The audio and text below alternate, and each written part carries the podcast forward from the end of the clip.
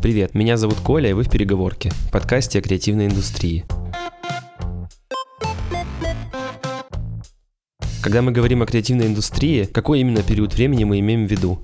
Как давно она родилась в России? Что происходило в ней последние 10-15 лет? На все эти вопросы сегодня ответит Денис Лапшинов, сооснователь агентства «Слава», автор фильма «Пионеры» и человек, который стоял у истоков российского креативного мира. Из этого выпуска вы узнаете, как развивалась креативная индустрия в России последние 10-15 лет, какие агентства стояли у истоков, в чем сильная сторона и особенность российской рекламы, есть ли у рекламы социальные миссии и какие-то задачи, какие молодые агентства сейчас рвут индустрию, Слушайте выпуск, делайте репосты себе в сторис в Инстаграме, пишите комментарии в Apple, Кастбоксе, ставьте сердечки в Яндекс Музыке. У каждого выпуска есть дополнительные фрагменты, которые выходят в моем телеграм-канале. Эти фрагменты не входят в финальный продакшн выпуска. В эпизоде с Денисом таких фрагментов будет 4. Подпишитесь, чтобы послушать больше. В. Подчеркивание переговорки на латинице. А теперь к выпуску.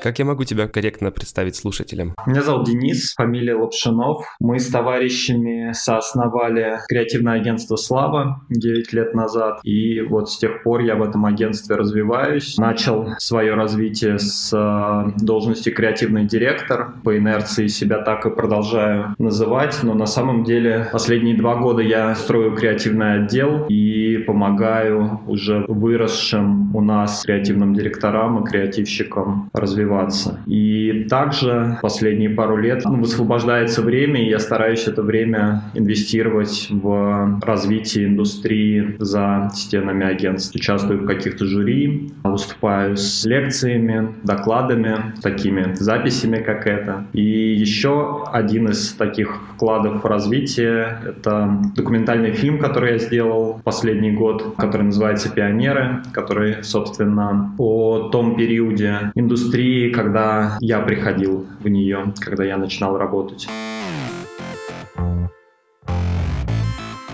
Ты начинал как креативный директор, а сейчас ты уже чуть-чуть больше. Э, можешь, пожалуйста, рассказать, чем отличались твои обязанности и набор задач, которые ты решал тогда и сейчас? Тут даже это можно на большее количество ступеней разложить. Когда мы только создали агентство, фактически в нем было два креативщика. Это я и мой партнер Витя Соколов. И в этот момент, несмотря на то, что мы были креативными директорами, сделали себе классные модные визитки, но по факту мы же были и креативщиками. То есть мы создавали все компании, придумывали, снимали, продавали клиентам и так далее, и так далее. Потом постепенно агентство начинало расти, появлялось больше клиентов, и у нас появились первые сотрудники, появилась возможность брать людей. И в этот момент, мне кажется, мы тоже были не совсем креативными директорами, мы скорее были, ну вот как мне нравится такая аналогия, знаешь, есть мастер, да, и есть подмастерье. Эта система очень неплохо работала какие-то века назад, да, когда путь вот этого подмастерья, он мог длиться 10 лет, 20 лет, и работать с каким-то мастером это было прям вообще людям за счастье, да, сейчас, когда, когда очень сильно время ускоряется, и амбиции тоже ускоряются у молодых ребят, им очень хочется максимально быстро самостоятельно отдавать себе отчет, что вот это я придумал, и даже если это не так хорошо, мне все равно это приятнее, потому что это мое. Мне кажется, вот к этому этапу, когда у нас появилась и возможность, и зрелость вот такую свобода отдавать, вот с этого этапа я уже могу себя называть полноценным креативным директором, человеком, который помогает креативщикам лучше придумывать, лучше реализовывать и так далее, и так далее. Главная обязанность, она, собственно, вот в этом. Но это все равно стопроцентное участие в операционной деятельности, это присутствие на всех ключевых встречах, это очень тесное отношение с клиентом и так далее, и так далее. Дальше агентство еще немножечко выросло, перешло на еще один уровень. Мы просто поняли, что есть одна модель, модель, когда есть один креативный директор и количество его креативных команд, оно стремится к бесконечности, это, могу сказать, для креативщика это мало приятно. То есть это, конечно, очень неплохо для бизнеса, но каждая креативная пара получает не так много внимания. И нам не очень хотелось эту модель использовать у себя, и мы так, мне кажется, интуитивно и практически с точки зрения всякой юнит-экономики вот этих скучных вещей пришли к тому, что мы можем себе позволить иметь одного креативного директора на три креативных пары, и вот с этого момента, собственно, мы поняли, что нам нужно выращивать креативных директоров для того, чтобы бизнес масштабировался, и для того, чтобы под каждым из них было 2-3 креативных команды. И под нами с Витей тоже на старте были команды, но потом мы просто, опять же, пришли к тому, что наш ресурс, наше время, наша экспертиза ценнее, когда мы развиваем своих креативных директоров, чем когда мы сами делаем проект. И вот последние два года в этой парадигме, мне кажется, мы существуем.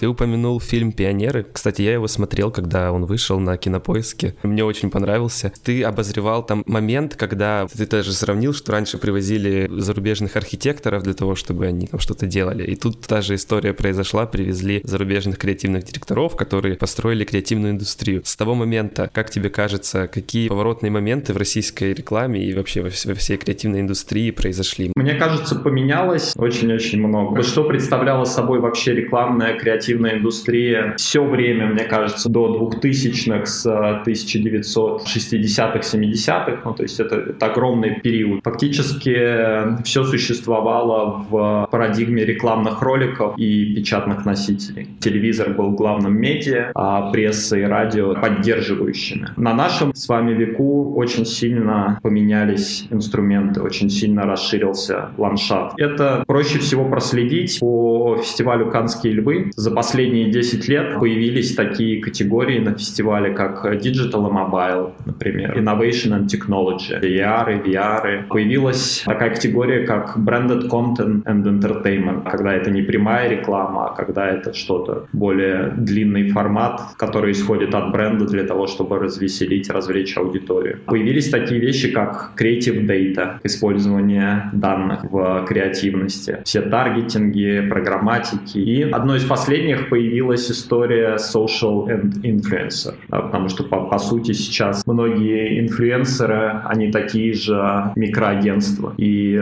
у них есть даже небольшое, а порой огромное преимущество перед традиционными агентствами в том, что у них есть аудитория. То есть они могут не только сделать что-то для бренда, они могут гарантировать бренду, что большая аудитория лояльная им это посмотрит. И вот это количество инструментов, количество точек применения для креатива креативности, оно, конечно, очень-очень сильно расширило возможности креативщика. Теперь креативность хороша и для людей, которые немножечко ученые, которые немножечко изобретатели, которые немножечко шоумены, которые немножечко артисты. Все-все-все они, используя креативность, могут помогать брендам и монетизировать свой талант. Инструменты это происходило все в глобальном мире. Мне кажется, мы как страна до 2015 года мы в этот мир были очень сильно интегрированы сделано до неприятных событий, да, всем известных, которые произошли. Собственно, мне кажется, от этого началось и отток иностранных креативщиков. Но, тем не менее, все вот это становление и все эти новые инструменты мы вместе со всем миром осваивали и продолжаем осваивать, и видимо. Теперь, если говорить про локальную какую-то специфику, то что происходило именно у нас и не происходило нигде больше, я бы выделил то, что помимо инструментов довольно сильно менялся ландшафт агентств, в которых происходило что-то интересное. 2007-2008 год, когда я приходил в индустрию, места, где била творческая энергия, где происходили интересные вещи и крутые штуки, это были сетевые агентства. Абсолютно точно номер один было BBDO. Для любого креативщика это было место мечты, это было, ну, как бы место, куда невозможно попасть. Также очень сильное место Лео Бернет, которое было чуть меньше по масштабу и, соответственно, как следствие количеству таких ярких прорывных работ. Но мне кажется, по количеству крутых работ на единицу стафа Лео Бернет был тоже очень достойным местом. И, наверное, я могу отметить Сачи. Сачи было еще меньше, чем Лео Бернет, но тоже это было такое место, которое производило очень много интересного. И во всех этих сетях везде были креативные директора экспаты.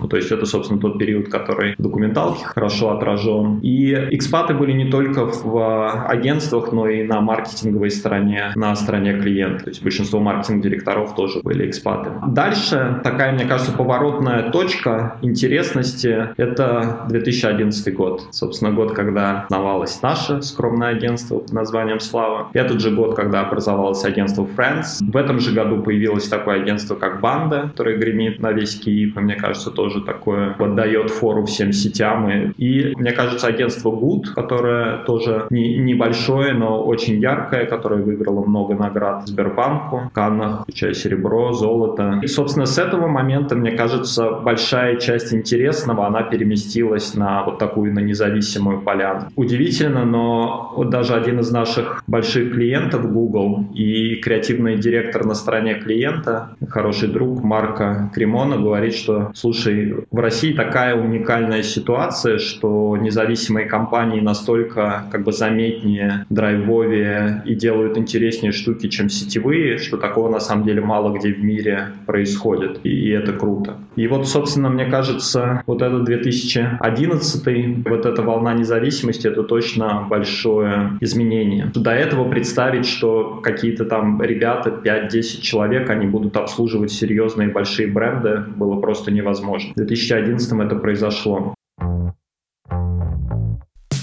Еще один поворот я бы выделил, мне кажется, это 15-16 год, Native Kids год. Такой год, когда многие ребята, которые как раз чувствовали новый вот этот ландшафт, которые чувствовали хорошо YouTube, Instagram, какие-то тенденции в видеосъемке, и у которых на самом деле не было опыта вот такого э, сетевого, у которых не было фундаментальных каких-то знаний, которые экспаты привезли, они тоже как-то вот с кучкой сразу открыли очень много ярких компаний. Да, в это время, мне кажется, появилась Zebra Hero, Setters из продакшн-компании Stereotactic, которые бомбили Pepsi на пленку и вообще показывали какие-то штуки, которые сложно было представить. Вот это, собственно, все ребята, которые не соприкоснулись, так скажем, с глобализацией. Они вот здесь, на нашей земле, просто чувствовали пульс, да, чувствовали, где, где что интересно, и тоже вот этот год стал прям таким успешным на открытие. Мне кажется, помимо вот этой тенденции, сетки, независимые независимые ребята, выходцы из сеток, к которому поколению принадлежим мы, и ребята, которые пришли вообще с нуля и бомбанули, я бы выделил еще такую вещь, как регионы. Потому что на самом деле вот все, о чем мы сейчас говорим, оно происходило в э, Москве большей частью, но за пределами Садового тоже произошли такие прям очень крутые моменты. И вот в год, когда, собственно, основались все независимые агентства, о которых я сказал, Восход, мне кажется, выиграл своего первого льва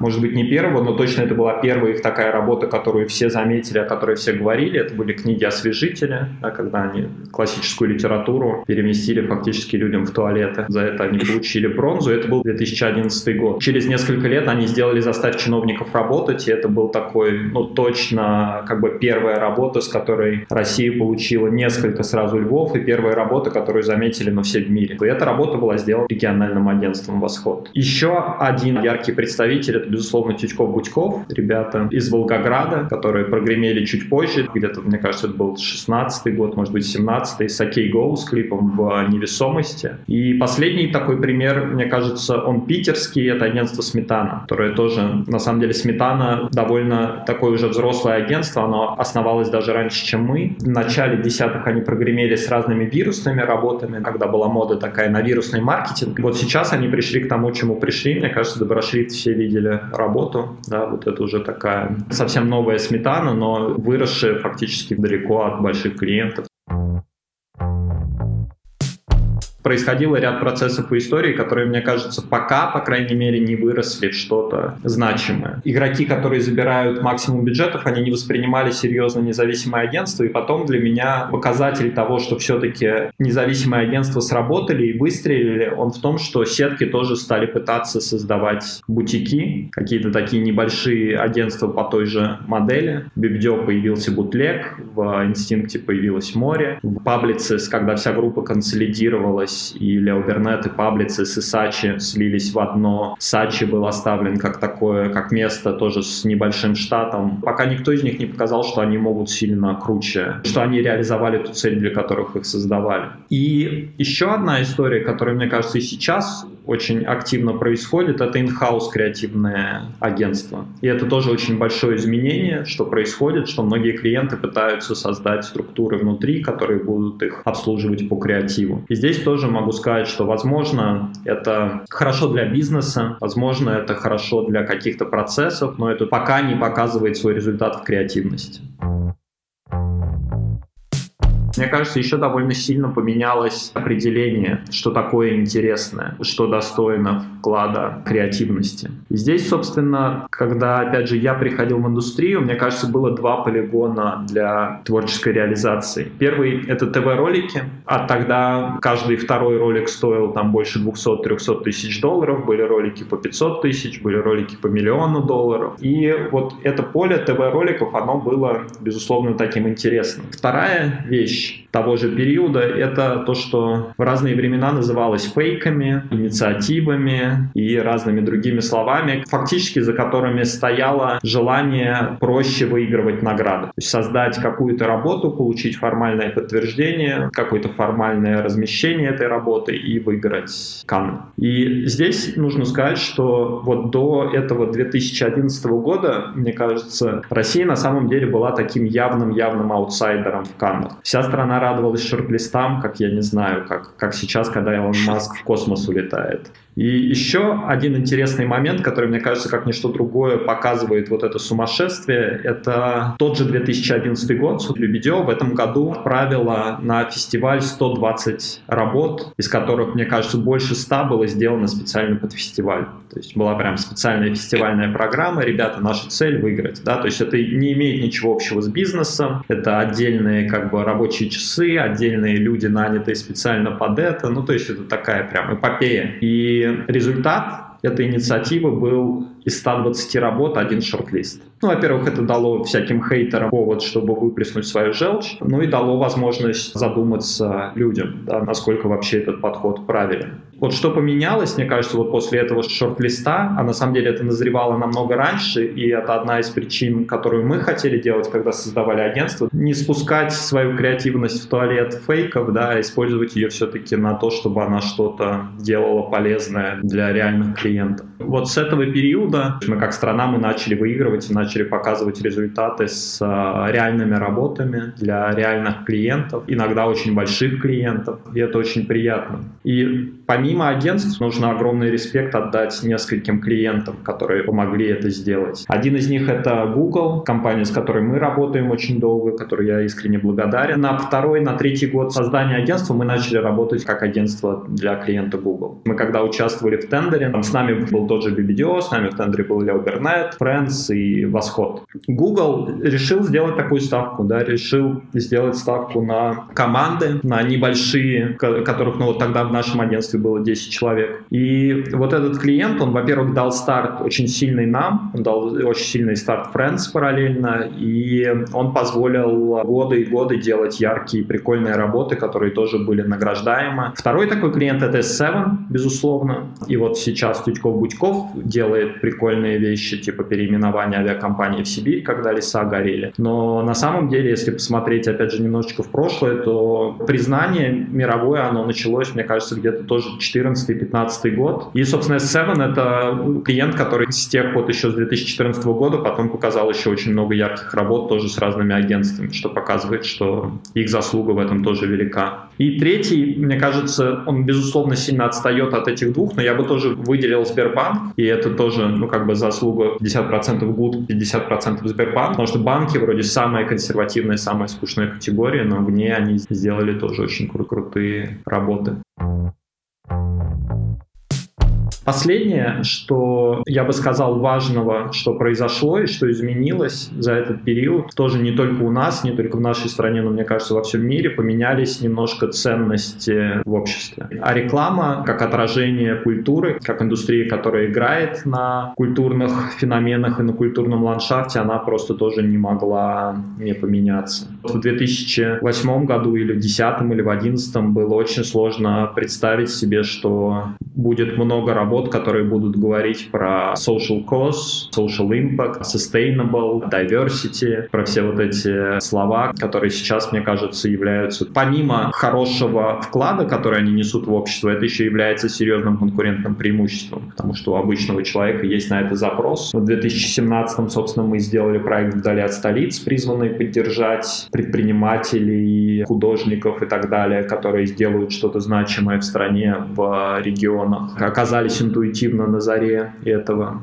А сейчас как бы такие компании, их выходит заметных по несколько в год. И это тоже очень как бы приятное изменение. Это вот такой получился супер развернутый ответ. Если вам нравится выпуск и вы хотите послушать немного больше, подпишитесь на мой телеграм-канал В, подчеркивание, переговорки на латинице. В выпуске с Денисом будет 4 дополнительных фрагмента, которые выйдут только в телеграм-канале.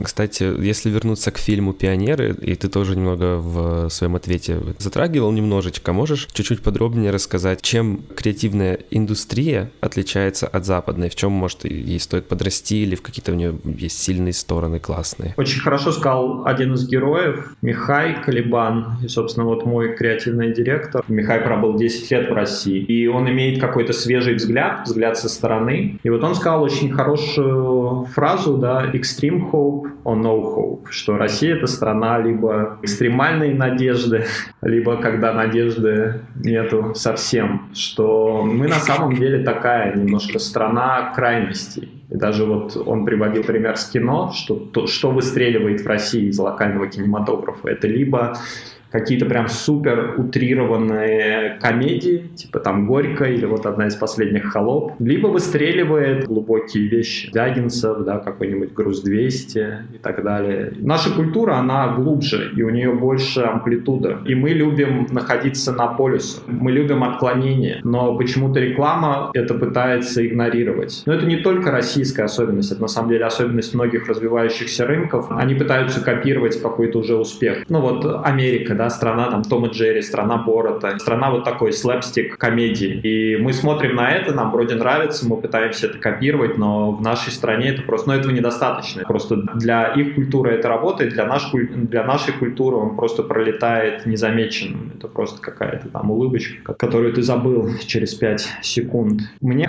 кажется, что мы как индустрия можем быть намного заметнее, если мы будем это использовать что если уж мы уходим в какую-то комедию, чтобы мы доходили до крайности, чем бы мы ни делали. И еще одно, мне кажется, в чем мы на самом деле хороши, но мы это недооцениваем, это технологичность. Мы, с одной стороны, страна инженеров, и с другой стороны, мы единственная, мне кажется, кроме Китая, страна, где в стартап-индустрии есть реально номер один локальные игроки. Да, у нас есть там Яндекс, Mail и так далее, и так далее. Это как бы следствие политики, да, то, что большие ребята просто не смогли зайти к нам в страну, так как они везде заходили, но тем не менее это факт. И на самом деле даже вот тоже работы, с которыми Россия была отмечена в тех же Каннах, да, вот то, что Гриша делал для Сбербанк, когда была компания, которая таргетировалась и предлагала жителям районов как-то поголосовать и повлиять на то, какие малые бизнесы они хотят видеть в своем районе. Да, это чисто как бы технологический подход. Или компания Полины Забродской и Ани Мигалевой а, для постит, для баннеров, когда вот эти наклеечки, на которых все записывают пометки, они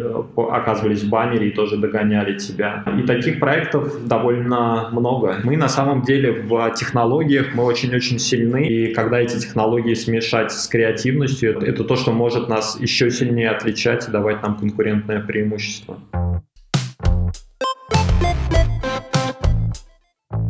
Хочу спросить про социальную миссию креативности или креатива. Ты тоже до этого говорил. Мне кажется, что у креатива там и у рекламы в целом есть какая-то социальная миссия, да, она там считывает какую-то социальную повестку на данный момент и как-то уже помогает ее там или развернуть, или что-то с этим сделать. Я стал замечать, что сейчас реклама и там тоже и креативные какие-то штуки стали больше учить российское общество толерантности, терпимости, тем же там принципам diversity, это потихонечку как-то в наш вашу жизнь входит. Как тебе кажется, должен ли креатив и реклама как-то вот эту социальную повестку поддерживать, на нее реагировать и откликаться? Какая-то миссия есть ли у него такая? Мне кажется, здесь полезно будет сделать шаг немножечко назад и понять, в чем, ну, собственно, в чем роль рекламы, в чем роль креатива. Мое убеждение в том, что их роль в том, чтобы привлекать внимание и создавать отношения между брендами и людьми. Это наша работа. Она не совсем в том, чтобы продавать, потому что продажи — это следствие отношений. Когда ты знаешь какой-то бренд, когда он тебе нравится, ты его будешь не только покупать, ты ему будешь даже ошибки прощать. Когда этого нет, ты будешь просто выбирать тупо по цене или просто по интересности, да, что ой, попробуй что-нибудь новенькое. И вот эта роль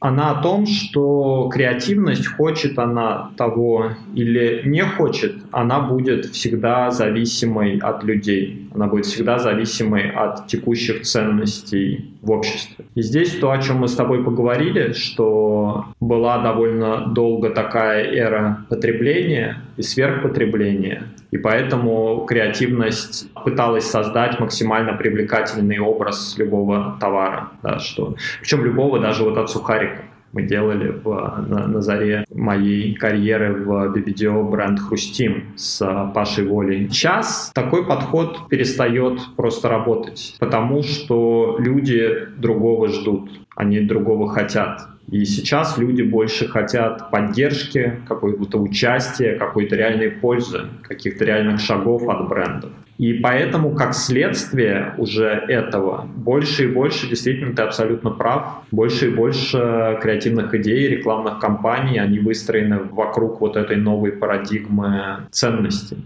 Проблема в этом, мне кажется, есть одна. Проблема нашего времени — это fake news, когда ты не понимаешь, что правда, что неправда. Да? Вот я подумал, что для брендов это можно назвать fake views, что также очень-очень много брендов начинают просто спекулировать. Они понимают, что если я скажу, что я эко, у меня сразу бум, растут продажи. И это немножко обесценивается, потому что люди же тоже не дураки, они начинают кого-то покупать и начинают узнавать, они думают, блин, это же нифига не эко. Поэтому то, что ты отметил, это безусловно так. Мне кажется, это следствие того, что это возможность быть более успешным бренду, и то, что в этом есть очень много профанации,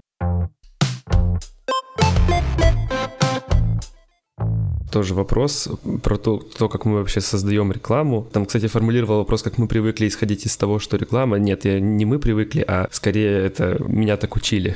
реклама строится на инсайтах. Получается, что такая схема, как бы люди, то есть потребители, влияют на рекламу, которая она происходит. И, собственно, тоже это вопрос, наверное, про такие, наверное, системы ценностей, какие-то вот такие глобальные штуки. Есть ли схема, когда не люди влияют на рекламу, а наоборот, реклама влияет на людей? Отвечая на твой вопрос, очень нравится цитата стратегического директора Вайден Кеннеди Амстердам. Реклама — это керосин, а коммуникация — это керосин. И с его помощью можно разжечь искру в пламя. Создать вот эту искру с нуля получается очень-очень редко. Здесь, мне кажется, интересно то, что мы, как рекламщики, мы можем разжигать, использовать свой керосин как э, на хорошие искры, так и на плохие. Как бы пример плохих, мы очень долго разжигали пламя несовершенства женщин, попытки продавать ей всякие там больше косметики, одежды, каких-то фитнесов и так далее для совершенствования.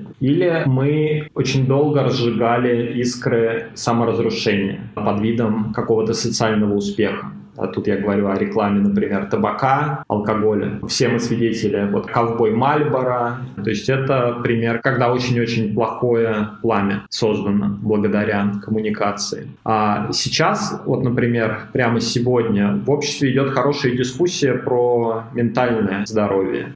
Но есть и хорошие, да, хороших искр тоже очень много. А, например, ну вот иконический пример это Nike. Да, Nike разжигает то, что можно приходить к успеху через преодоление трудностей. Да, и при, это преодоление трудностей. И это очень хорошее пламя. Или вот ты спрашивал в одном из последних вопросов про какие-то социальные аспекты. Да, вот здесь тоже из, из российских отмечу еще раз доброшрифт, да, что, что стремление к благотворительности, помогать. На самом деле это тоже не то чтобы супер инновация, потому что, мне кажется, первая такая вот на Черити Поляне большая и явно эффективная кампания была сделана в Британии, так называемый День красных носов, когда десятки-десятки лет она до сих пор проходит с глобальным успехом. Фактически вот они перевернули правила благотворительности, сказав, что благотворительность может осуществляться большим количеством маленьких пожертвований. Ребята сделали день, чтобы, в который все могут купить красный нос клоуна за 1 или 5 фунтов, все деньги перечислить на благотворительность и все вместе этот день как бы отпраздновать. И что реклама может сделать? Она может поощрить либо разрушающие штуки, либо поощрить э, созидательное поведение. Потому что что сила есть большая, это точно.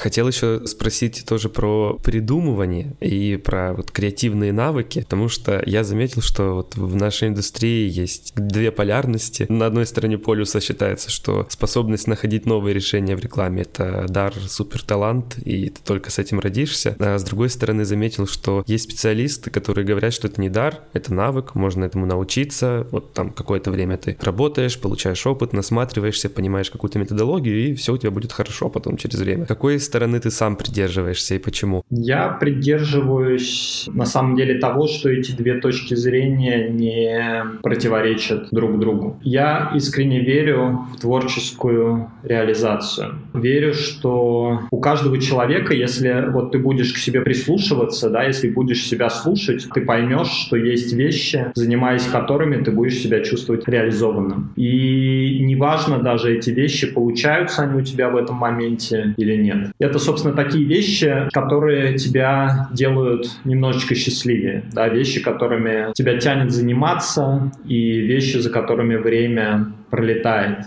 незаметно. И здесь важно, что каждый человек реализуется, да, находит свою вот эту реализацию в разном. Мне кажется, что когда человек вот это находит, то случается и успех, и чудеса, и, и вот то, что называется талантом, и так далее, и так далее. И поэтому, мне кажется, здесь трюк, он в том, чтобы найти такой труд, который тебе будет приятен. Это, мне кажется, вот как раз в этот момент талант и усердие, они соединяются.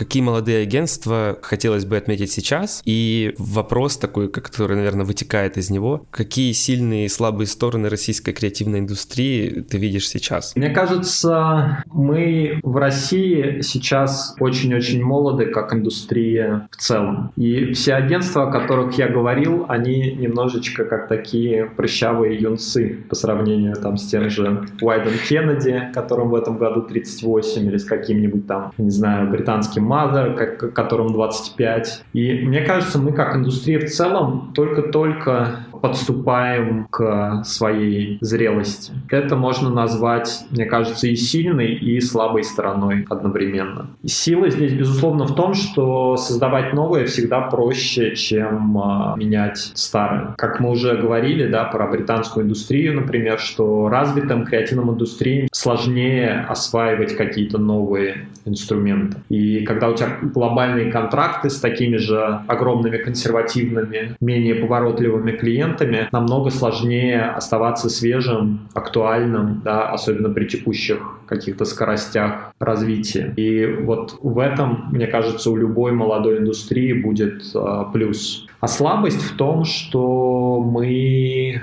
очень мало смотрим на опыт прошлого. Не используем этот опыт и, как следствие, очень часто переизобретаем велосипед. И вот моя документалка отчасти тоже попытка обратить внимание людей хотя бы на дела не так давно минувших дней. Потому что интересные вещи начали происходить в рекламе, как мы говорим, не так давно, 70-е, 80-е годы. А если говорить про кого отметить, да, ну тут просто хочется и отметить, и послать поддержку всем, кому не все равно сейчас, да, всем, кто горит своим делом, всем, кто пытается что-то интересное создавать. Мы стремились такие агентства собрать на мероприятие под названием Криачелла в этом году. а, то, что мы делали совместно с Setters и Zebra Hero. И я очень доволен вот касаемо креативных агентств, как, какой там подобрался состав. И я надеюсь, что в следующем году эта история продолжится и даже обретет какой-то новый масштаб.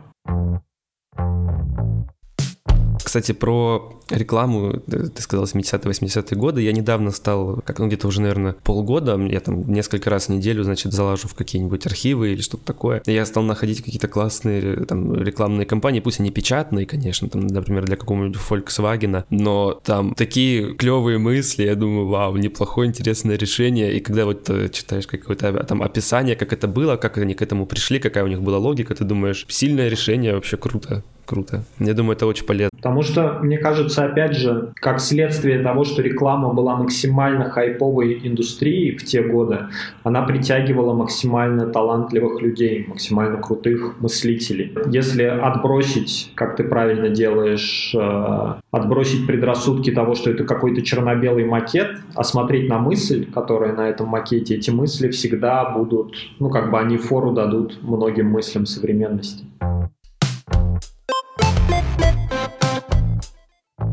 Хочется еще спросить тоже про пищу для ума, про постоянное придумывание. Это же, наверное, такое очень ресурсоемкое занятие. Я видел в Инстаграме у тебя ты практикуешь йогу. А можешь рассказать, какие практики тебе помогают? Может, какие-то правила работы? Постоянно находиться в таком ресурсном состоянии, чтобы мочь всегда э, придумывать. Слушай, ну тут у меня будет отчасти банальный, мне кажется, ответ. Вначале хочется сказать, что я сам из семьи инженеров, и мама мне все детство рассказывала о том, что от физического труда отдыхать намного проще, чем от умственного тоже.